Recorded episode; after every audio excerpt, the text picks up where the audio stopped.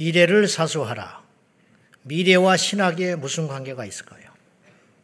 자, 성경이 무너지면 신앙이 무너집니다. 왜 신앙이 무너지고 왜 성경이 무너지느냐? 신학이 무너지기 때문입니다. 신학은 테올로지라고 합니다. 이 테올로지라는 말은 두 단어가 합성된 단어입니다. 헬라어 테오스, 하나님이라는 뜻이죠. 그 다음에 로기야. 이건 헬라어로 담론한다, 토론한다 그런 뜻을 담고 있다고 그래요. 이것이 합쳐져 가지고 테올로지라는 단어가 탄생했어요. 그러니까 이걸 풀어서 해석을 하면 하나님에 대하여 토론한다. 하나님에 대하여 연구하는 학문이 신학이라는 학문이죠. 성경은 눈 씻고 쳐다봐도 신학이라는 단어 자체가 등장하지 않아요.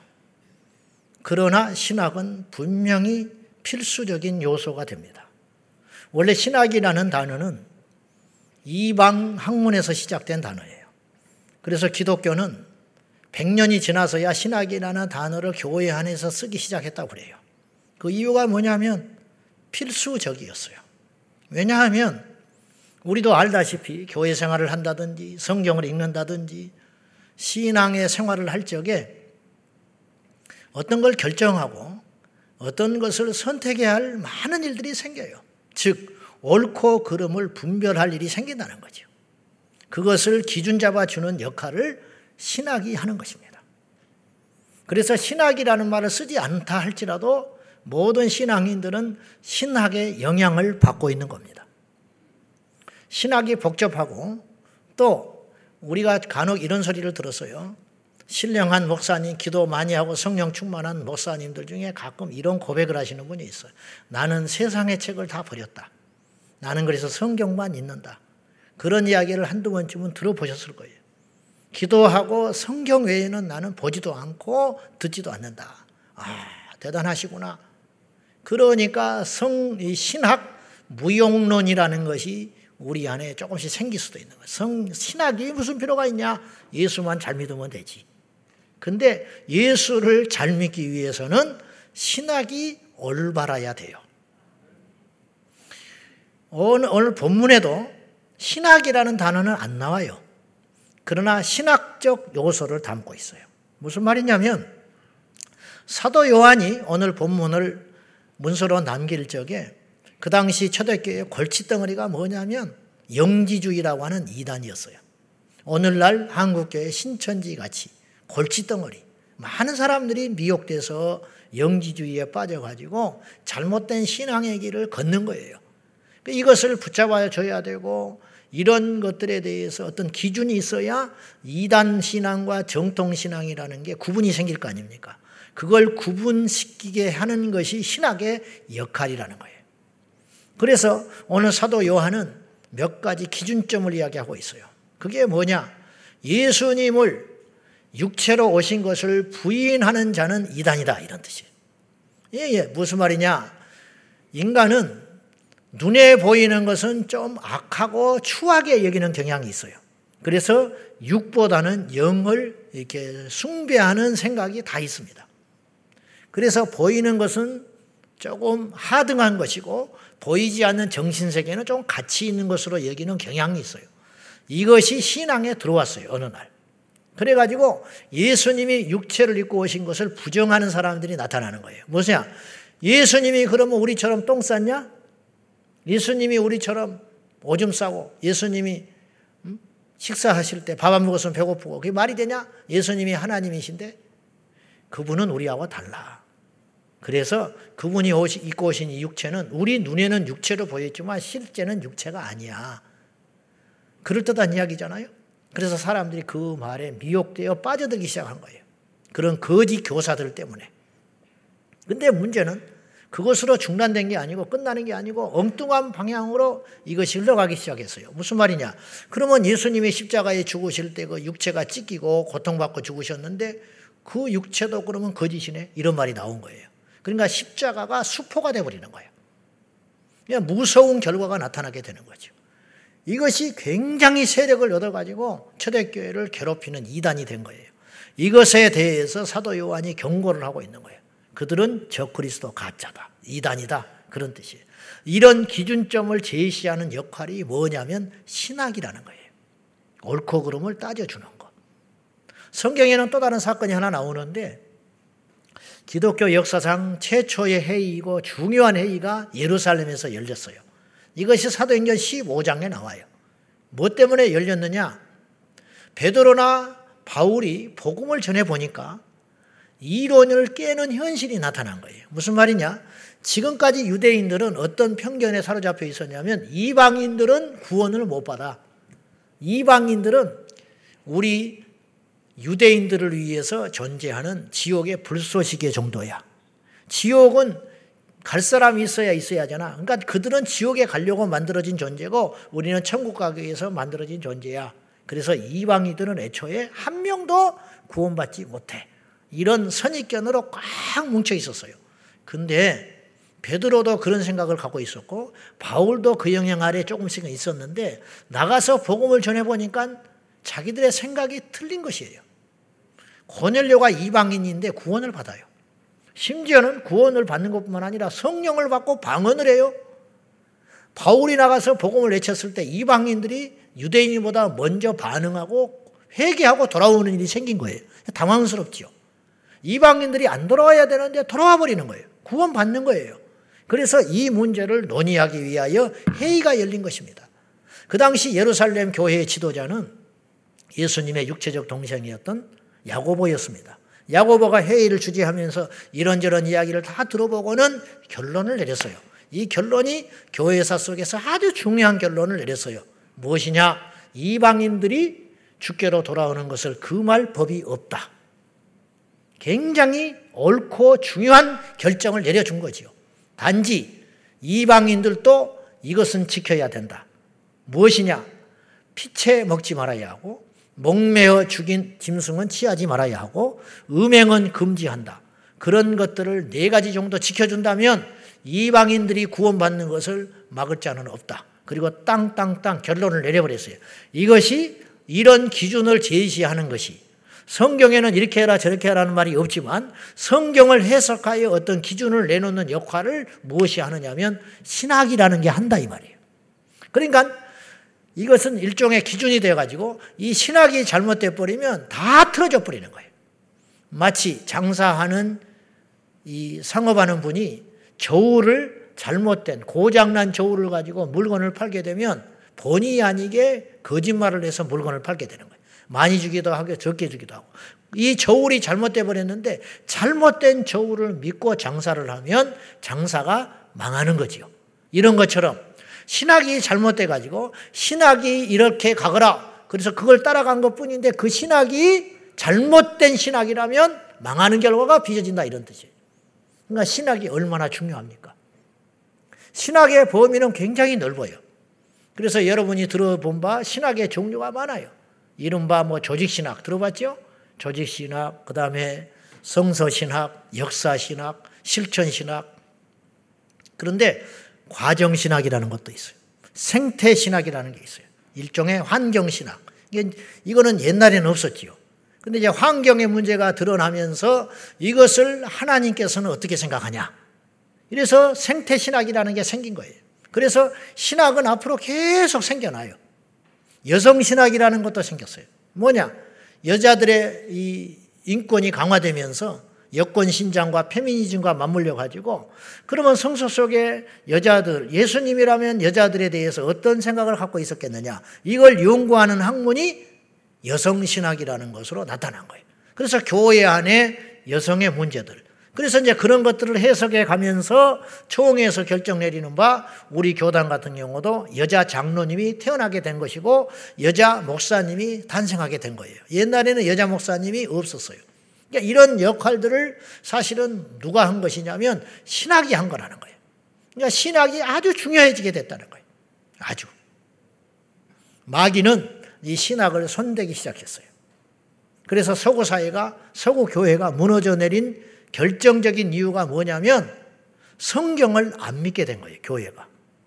교회가 성경을 읽는데 이것은 글일 뿐이고 살아있는 하나님의 말씀이라고 안 믿는 신학자들이 많아지기 시작한 거예요. 그리고 거기를 통해서 배출된 신학생들이 목회를 하면서 성경을 안 믿는 목회자가 신학교에서 양산되게 된 거예요. 뭐 때문에? 신학이 병들어 버렸기 때문에. 어느 공장에서 물건이 계속 나오는데 불량품이 나와요. 재료가 아무리 바꿔봐도 물건이 제대로 안 나와요. 그 이유가 뭐냐? 그 물건을 찍어내는 기계가 망가져 버린 거예요.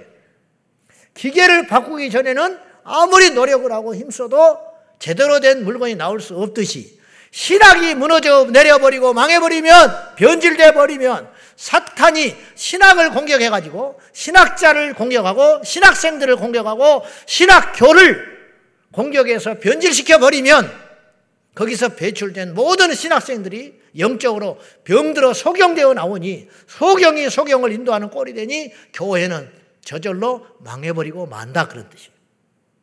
신학이 얼마나 중요한 역할을 했는지 제가 사례들을 수없이 들 수 있지만 예를 들면 우리나라에 60년대, 70년대에 민중신학이라는 게 있었어요. 들어보셨지요? 민중신학이라는.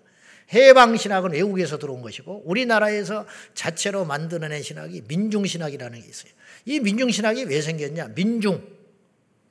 일반 서민들, 고통받고 있는 백성들의 벗이 예수님이다. 뭐 틀린 말은 아니야. 그래서 성경에 보면 예수님이 약자를 챙기셨다는 거예요. 홀로 된 여인들, 세리, 창기들, 고아와 가부의 어, 벗이 되었다. 예수님이. 그러니 우리도 그들에 대해서 관심을 가져야 된다. 맞는 말이에요. 근데 그 관점으로 보니까 노동자들이 억압을 받고 있는 거예요. 기업주에 의해서. 그래서 이들을 해방시켜 줘야 된다. 이것이 민중신학. 이게 하나님의 뜻이다. 그러니까 이 소위 말하는 부르주아 집단은 타도의 대상이 되는 거야. 타도의 대상. 그래 가지고 공장에 신학생들이 위장 취업을 했어요. 그래 가지고 부추겨 가지고 데모를 일으키고 막 기업주에게 대항하게 만들고 이런 역할을 한 거예요. 이런 영향을 받은 대표적인 분이 김진홍 목사님이셨어요. 그래서 그분이 젊은 날에 의기가 이게 충천해 가지고 활빈 교회를 세웠어요. 그래 가지고 넉마주의들의 벗이 된 거야. 교회 이름도 활빈교회잖아요. 왜 활빈교회냐? 홍길동이 활빈당 만들었잖아. 정말이에요. 그러니까 우리는 그런 약자 편에서는 교회를 하겠다는 거예요. 그래가지고 무수히 좋은 일을 하겠다고 쫓아다니셨어요. 그래가지고 그들의 이 권리를 앞장서서 데모해주고 민주화 운동하고 이렇게 하면서 감옥도 많이 수시로 드나들었어요. 이분이. 근데 이분이 어느 날 성령 받고 변했어요. 성령 없이 목회를 하면서 이분이 좌절하고 실패를 맛봤어요. 왜 실패를 맛봤냐? 이분은 가난의 문제를 해결해 주면 된다고 생각했어요. 그래서 가난한 사람 쌀 갖다 주고 병든 사람 치료해 주고 고쳐 줬어요. 근데 문제는 가난한 자가 가난한 자에게 쌀을 갖다 주니까 더 요구해요. 배가 부르니까 죄를 져요. 병원에 가서 치료를 해 주니까 치료받고 나와서 죄를 짓기 시작하는 거예요. 그래서 이분이 번아웃 돼 버려요. 이걸로는 안 되는구나. 결국 인간의 근본적인 문제는 죄에 있구나. 그래서 십자가로 나가게 되는 거예요. 그리고 이제 이분이 바뀐 거지요. 무슨 말씀을 드리려고 하는 것이냐면, 그로 인하여 신학교에 와서 민중신학에, 해방신학에 물들어가지고 하나님의 복음과 떠나버린 신학생들이 셀 수 없이 많고, 그로 인하여 복음과 멀어진 예수님이 로마를, 로마에서 압제당하는 이스라엘을 구원하러 오신 게 아니에요. 육체적 구원을 이루러 오신 게 아니고 해방시키러 오신 분이 아니라 죄에서 해방시키러 오신 분이라는 거예요. 근데 이제 이게 이 역할을 신학이 잘못한 거죠. 이런 폐들이 셀 수 없이 많아요. 그러니까 신학이 얼마나 중요하냐 이런 말이에요. 제가 드리는 말씀은. 서구의 교회들이 특별히 구라파, 영국, 프랑스, 독일 등등 쟁쟁한 나라들이 포괄적 차별금지법을 통과시키고 동성애 합법화를 하는데도 불구하고 교회들이 침묵했던 이유는 신학이 병들었기 때문이에요. 동성애가 죄가 아니라고 생각했기 때문에 나서지 않은 거예요. 동성애가 죄가 아니라고 기준을 제시한 게 어떤 역할을 누가 했냐? 신학이 그 역할을 했다 이 말이에요. 신학이. 그러니까 그 신학에 물들어 버린 서구 교회가 동성애와 포괄적 차별금지법에 대해서 강 건너 불러 여기고 약자를 오히려 보호해 준다는 명분으로 침묵하는 결과 독일 교회는 무너져 내리고 있고 영국 교회가 무너져 내리고 미국 서구 교회들이 무너져 내리고 있다라는 거죠. 물론 이유는 여러 가지가 있을 수 있으나 결정타는 나는 그것이라고 봐요. 거꾸로 한국 교회가 이만큼 썩었니 목회자가 타락했니 어찌니 해도 한국 교회가 이만큼 버티고 있고 포괄적 차별형육국과 동성애를 막아서는 데 있어서 한 목소리를 내는 이유는 무엇이냐? 신학이 그나마 잘 돼 있기 때문이에요. 한국교회는 그나마 어떤 신학, 소위 말하는 보수 신학, 성경을 하나님의 말씀으로 100% 믿는 목사와 성도들이 아직도 한국교회에 남아있기 때문에 그렇게 살고 안 살고는 두 번째이고 하나님의 말씀을 감히 어떻게 훼손하며 하나님의 말씀을 어떻게 함부로 해석하냐고 하는 근본주의적 신학들이 아직도 한국교회의 99%를 점하고 있기 때문에 마귀가 아직도 한국교회를 이렇게 심하게 흔들어 댐에도 불구하고 견딜 수 있는 힘은 거기서 나오는 것이다. 그런 뜻이에요. 그것. 이렇게 중요한 거예요. 이렇게. 서구 교회는 자유주의 신학에 무너졌어요. 자유주의 신학이라는 게 뭐냐? 말은 그럴듯 하잖아요. 제가 자주 이야기했지만 마귀는 용어의 선수예요. 말을 그럴듯하게 해가지고 사람을 넘어뜨리는 거예요. 에덴 동산에서도 말을 기가 막히게 했거든요. 그래서 선악과에 넘어진 거죠. 포괄적 차별금지법. 차별하지 말자는데 얼마나 좋습니까? 그러나 그 법의 실체는 그렇지 않잖아요. 건강가정개정법. 건강한 가정을 만들자고 하는데 얼마나 좋습니까? 그러나 그 내용에는 동성애를 옹호하는 동성애 가정을 만들려고 하는 흉계가 숨겨져 있는 거예요. 항상 말은 그럴듯했어요. 마귀는. 자유주의 신학도 그럴듯하지요. 그런데 이 자유주의 신학이라는 게 무슨 말이냐면 쉽게 말하면 이런 뜻이에요. 하나님을 믿지 않고 하나님의 말씀을 부정하는 세상의 사람들이 많이 있잖아요. 그들에게 복음을 전하려니까 먹히지를 않는 거예요. 무슨 말이냐? 진화론자에게 창조를 이야기하면 안 받아들여요. 하나님이 천지를 창조했다라고 선포를 하면 진화론에 빠진 학자 사람들은 그 말씀을 안 받아들이는 거예요. 그럼 어떻게 하면 그들에게 복음을 전할 수 있을까? 이 생각을 하다가 자유주의 신학이 탄생한 거예요. 그럼 무슨 말이냐? 그들이 싫어할 말은 하지 말자. 그러니까 성경에 말하는 기적, 예수님 무리를 걸었다. 이거 안 믿거든요, 사람들이. 이 말은 빼버리는 거야. 천지를 말씀으로 창조했다. 그거 빼버리는 거야. 그 대신 진화론을 받아들이는 거야. 그래서 진화 신학이 들어온 거예요.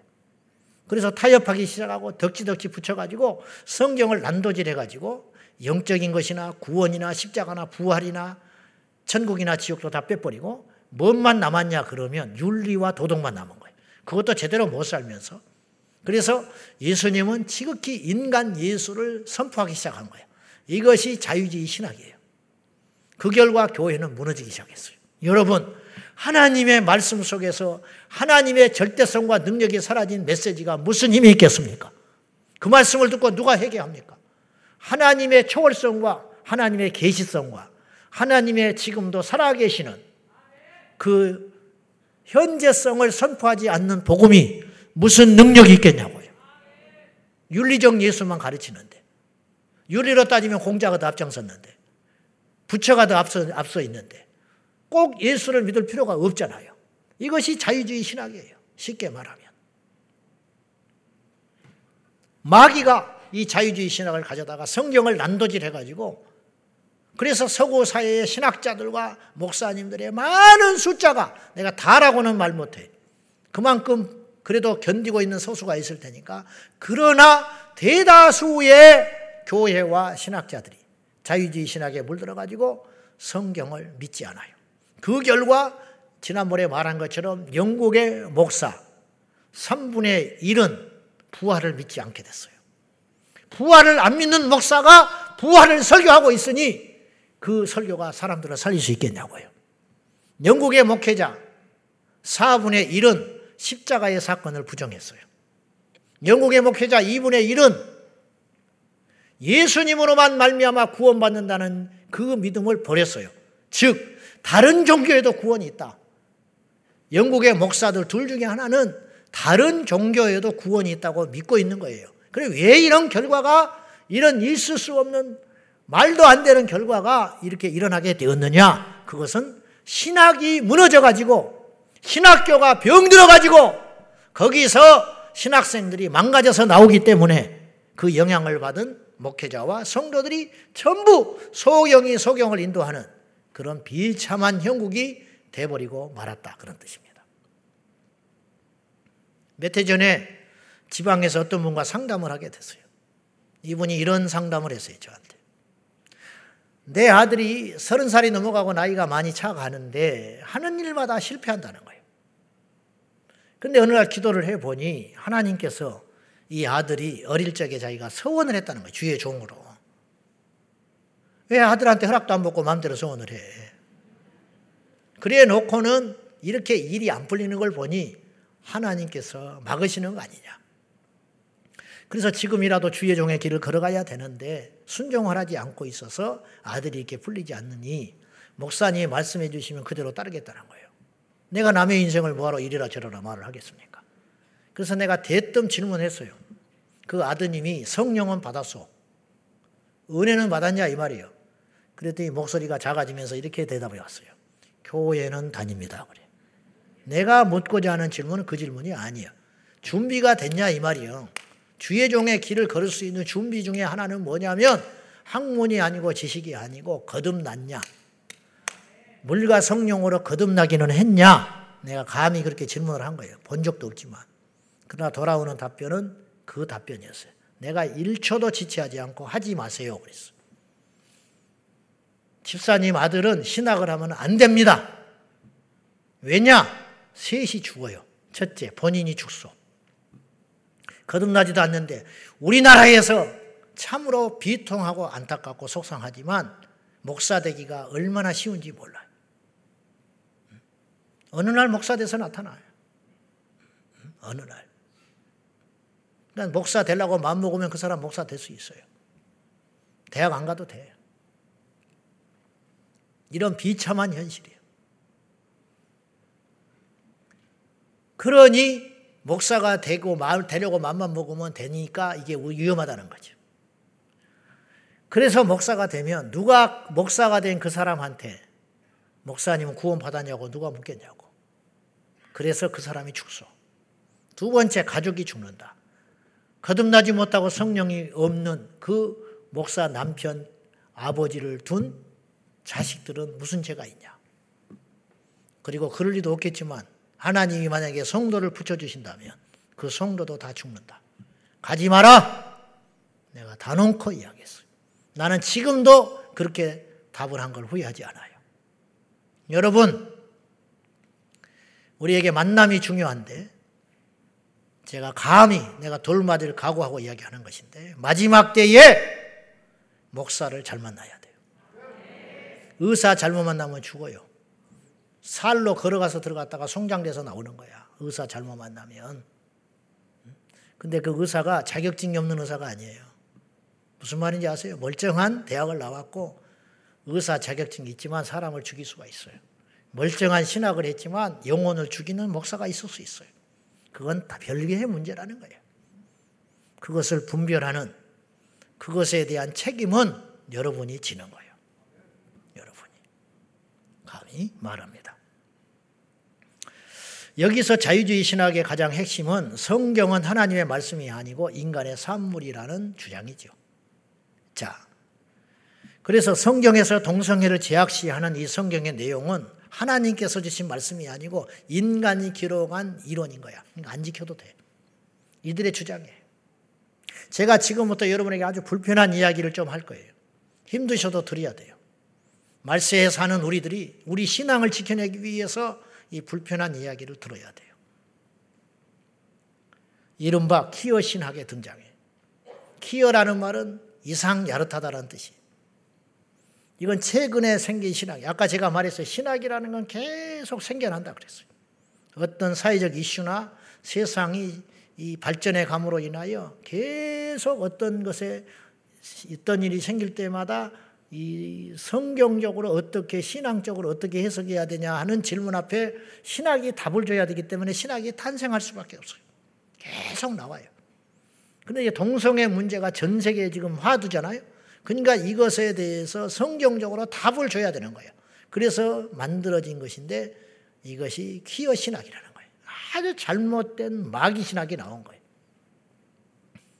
지금부터 여러분이 조금 불편하지만 들으셔야 돼요. 이 키어 신학에서 주장하는 몇 가지 주장이 있어요. 제가 지금 사례를 이야기하는 건 뭐냐면 이만큼 신학이 병들면 무섭다 그런 뜻이에요. 예수님을 키어 신학자들은 개이라고 이야기를 해요. 왜 예수님이 개이냐? 예수님은 남녀 간의 정상적 결합에서 나온 존재가 아니고 동정녀의 몸에서만 태어난 분이에요. 그건 맞아요. 그래서 DNA가 우리가 다르다는 거예요. 그래서 이른바 자웅동체라는 게 있어요. 자웅동체. 어떤 생명체가 생식기가 암컷과 수컷의 생식기를 동시에 갖고 있는 존재를 자웅동체라고 그래요. 예수님은 남자도 아니고 여자도 아니라는 거예요.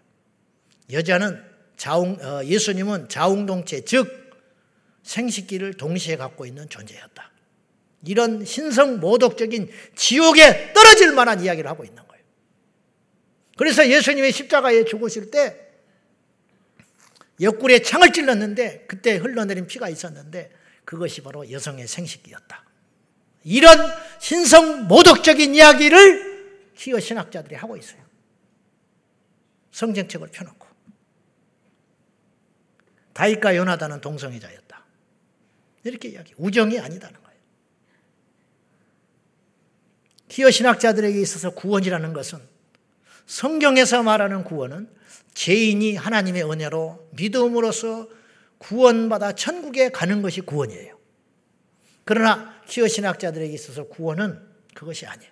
그들에게 있어서 구원은 새로운 삶의 경험을 통하여 더 나은 것으로 진보해 가는 것이 구원이에요. 그러니까 동성애도 사회적 진보의 일환인 거예요. 즉, 세상이 발전함으로써 일어나는 구원을 향하여 나아가는 하나의 과정일 뿐이다. 이렇게 주장하는. 아주 이렇게 갖다 붙이기 시작하는 거죠. 부활이라고 하는 것은 이 썩어질 몸이 새로운 신령한 몸을 입는 것을 부활이라고 그래요. 예수님처럼. 그리고 우리도 그렇게 부활의 몸을 입게 되는 거예요. 할렐루야! 근데 기어 신학자들에게 있어서 부활은 뭐냐?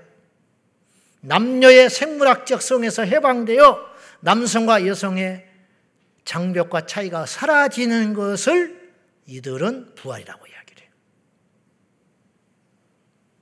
더 천인 공로할 일은 삼위일체란 뭐냐? 성부, 성자, 성령이 삼위일체인데 한 사람이 동시에 세 명 이상과 관계를 갖는 것을 삼위일체의 교리라고 이야기합니다. 도마가 예수님 부활했을 때 현장에 없었잖아요. 그래서 제자들이 부활을 증언하니까 도마가 믿지 않았어요. 그래가지고 도마가 이렇게 말을 했어요. 내 손으로 못자국 난 주님의 손가락과 손바닥과 옆구리에 내 손가락을 넣어보기 전에는 나는 예수님의 부활을 믿을 수 없다. 그리고 주님이 나타나셔서 넣어봐라. 그렇게 말하셨어요. 그리고 너는 보는 거로 믿느냐? 보지 않고 믿는 자가 참으로 복되도다. 그렇게 말하셨잖아요. 그 손가락을 넣어보라 하는 것을 주님과의 관계라고 이야기를 하고 있어요. 성적 관계를 맺었다. 내가 주님께 죄송해서 이런 말을 내가 할까 말까 많이 망설였어요. 그러나 이 지경까지 돼버렸어요. 여러분이 들어야 되고 알아야 돼요. 서구 사회는 무너졌어요. 교회가 무너졌으니까. 교회가 왜 무너졌냐? 성경을 안 믿으니까 교회가 무너진 거예요. 그 성경을 왜 이렇게 난도질하고 안 믿게 됐냐? 신학 때문에 그렇게 된 거라는 거예요. 신학 때문에. 근데 한국에 신학이 무너져 내리고 있어요. 감히 말하는데. 옛날 신학교가 아니야. 음. 사명감이 없어져가. 기도하지는 않아. 말씀을 하나님의 말씀으로 100% 믿어야 되는데 그렇게 믿지 않는 신학자와 신학도들이 많아지고 있다라는 거예요. 교육의 문제예요. 신학은 하나님을 만나러 가는 것이 아니에요. 만난 사람이 가는 길이 신학이에요. 신학을 해서 종종 이런 경우를 들어봐요. 절대 그렇게 신학하면 안 돼. 내가 무슨 목회를 하겠습니까? 하나님을 좀 알고 싶어서 신학을 하려고 그럽니다. 아니, 신학을 가서 하나님을 만나는 게 아니고 만난 사람이 가는 길이 신학이라는 거예요. 믿음이 없는 자가 신학을 해서 믿음을 갖는 게 아니고 예수 그리스도를 위해서 죽을 각오가 돼 있는 순교자적 신앙이니 마지막으로 가야 할 길이 신학이라는 거예요. 오히려 저는 제 주변에서 많이 봤어요. 우리 동료들도 그렇고 신학에 와서 신학 대학에 와서 잘못된 신학을 만나 가지고 그 신앙을 까먹어 버리고 망가지는 케이스들을 저는 많이 봤어요. 그들은 지금 어디서 뭘 하는지도 몰라. 신학교에 와서 망가져 버린 거예요. 왜 그러냐? 신학이 병들었기 때문이에요. 이렇게 위험한 것이 될 수도 있어요. 레이기서 20장 13절 시작 남자와 동침하면 둘 다 가증한 일을 행함인즉 반드시 죽일지니 자기의 피가 자기에게로 돌아가리. 성경에는 이렇게 무섭게 이야기하고 있어요. 남자가 여자를 취하여 동침하듯이 남자와 남자끼리 관계를 가지면 죽여버려라.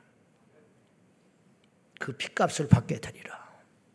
엄하게 이렇게 있어요. 성경이 이렇게 버젓이 써 있는데 목사님 그건 하나잖아. 한 가지잖아요. 그거 뭐 아니 다른 걸 다 지켜도 말씀에 다른 걸 다 지켜도 하나를 범하면 다 범한 거예요. 다른 건 다 지켰는데 우상 숭배한다. 그러면 그 사람은 지옥 가는 거예요. 무슨 말인지 아시죠? 그거예요. 그런 측면으로 볼 때 이게 하나를 타협하고 그것을 믿지 않는다는 것은 다른 모든 것을 부정하는 것과 같은 거예요. 성경이 이렇게 낱낱이 기록되어 있거늘 저는 무식해서 다른 건 모르겠어요. 이 말씀도 버겁고 이 말씀대로 사는 것도 벅차니까 나는 다른 건 모르겠어요. 그러나 한 가지 분명한 것은 우리의 목에 칼이 들어와도 이 말씀은 사실이라는 거죠. 나는 그거 하나밖에 몰라.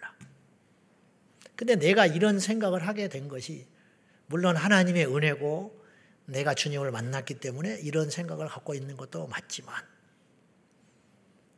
내가 타락하지 않고 변질되지 않는 신학의 노선을 걷고 있기 때문에 이렇게 선포할 수 있다 이런 뜻이에요.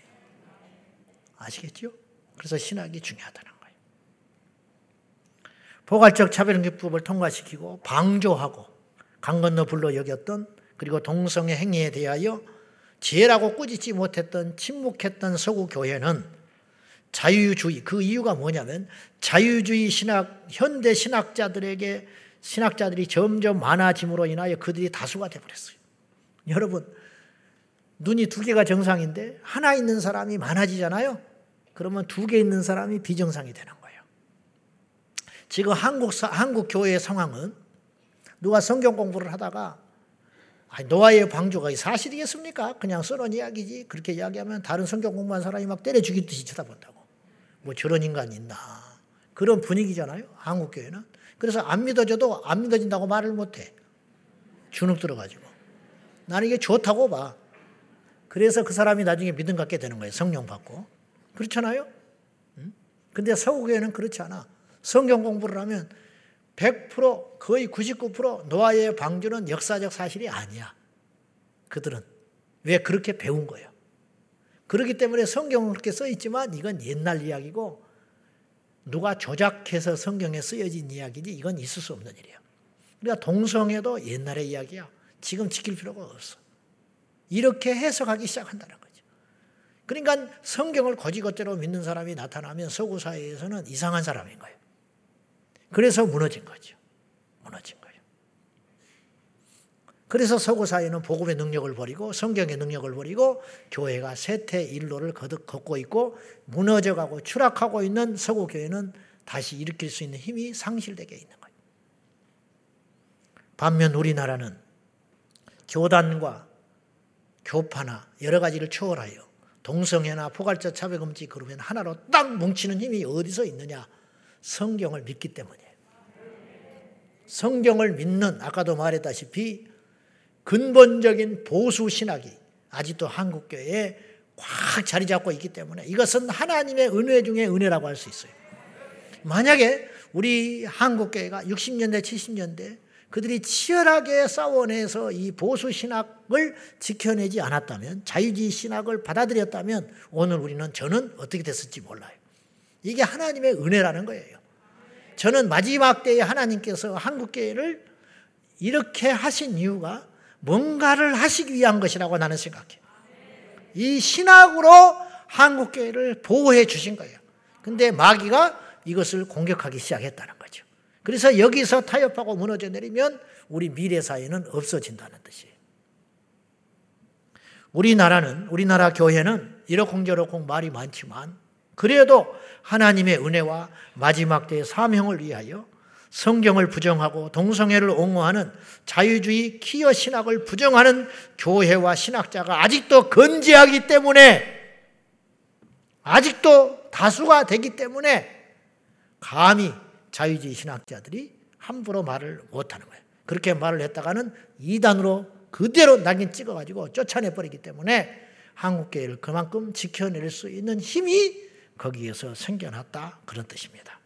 그래서 이미 포괄적 차별금지법과 동성애 합법화로 큰 순환의 길을 겪고 있고 영적으로 탈진해버린 서구의 소수 남아있는 깨어있는 성도들 타협한 자들은 그런 고민조차도 없는 것이고 깨어있는 소수의 피눈물 흘리고 있는 서구 교회에 숨겨진 성도들은 깨어있는 성도들의 일부가 한국 교회를 위해 기도하고 있고 주목하고 있고 걱정하고 있다 이런 뜻이에요. 무엇이냐? 여러분들은 우리와 같은 전철을 밟지 말라고 지금도 우리를 위해서 염려하고 기도하고 있는 상황이라는 것을 알고 우리는 어떻게 해야 되느냐? 우리는 신학을 지켜야 한다는 거예요.